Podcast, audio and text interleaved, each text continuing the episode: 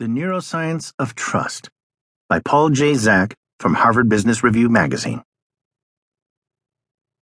Companies are twisting themselves into knots to empower and challenge their employees.